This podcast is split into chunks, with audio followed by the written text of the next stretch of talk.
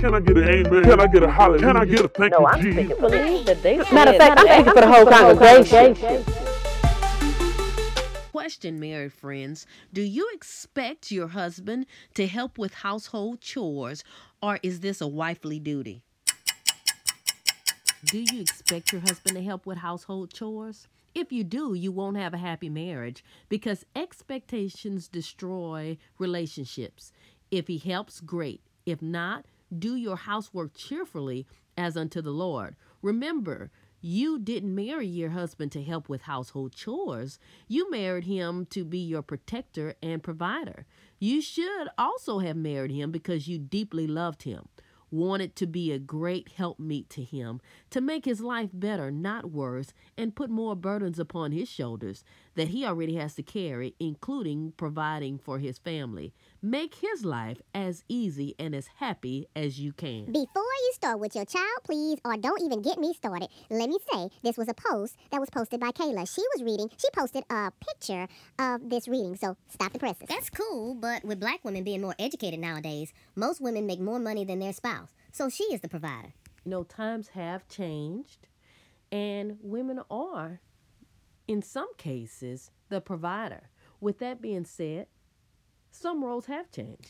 I ain't receiving that. Oh no, I ain't Times receiving have that. changed. Wait a minute. Scratch that. Times have changed, and guess what? As a wife, I've changed too. I'm gonna tell you this off the tiz. My grandmother used to say, "How you start is how it's gonna be." Point blank and period. How you start is how you gonna be.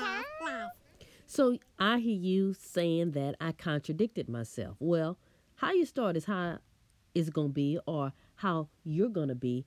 That's the truth. But guess what? In my case, something along the way happened. The Lord started dealing with me. It took Him and only Him to change me, to change Him, and to change our expectations for each other.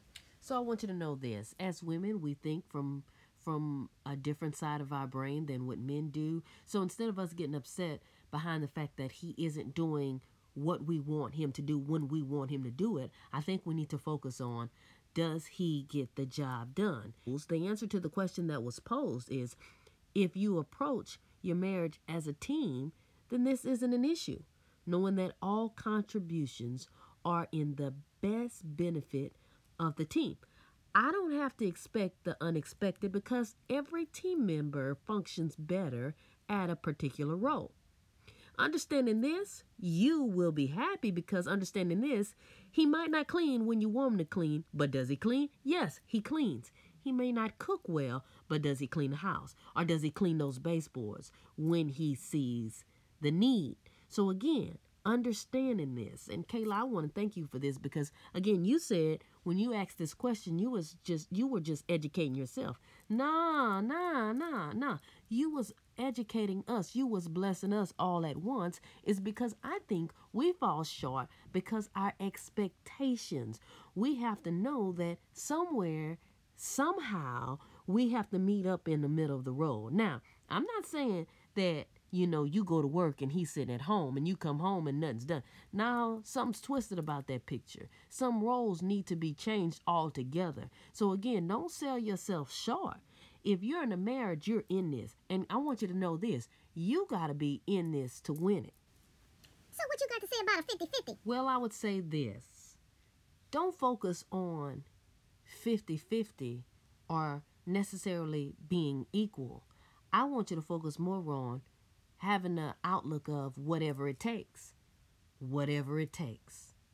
Child, please, what if not whatever it takes is everything? Then, Houston, we have a problem. We need conversations, we need counseling, we need to get some perspective in our houses in order because your whatever it takes shouldn't be everything.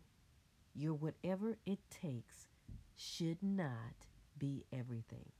And if right now your whatever it takes is everything, seek counseling and seek God. Just so we get this straight and make sure that we're on the same page. We're talking about husbands. We're not talking about somebody who you're Like living shake it with, somebody who you're shake it up. dating. We're talking about covenant here. And when you're in covenant, your approach is different. Okay? You're not playing a part. You're not playing a role. You're not temporary. You're in a covenant. You're in a promise kept. So keep that in mind. Now, we're going to talk about some other things, but again, we're talking about expectations. We're not talking about verbal abuse. We're not talking about mental abuse. We're talking about our way of thinking. Can I get an amen? Can I get a hallelujah? Can I get a thank No, you, I'm Jesus? speaking for that they Matter of fact, I'm speaking for the whole congregation.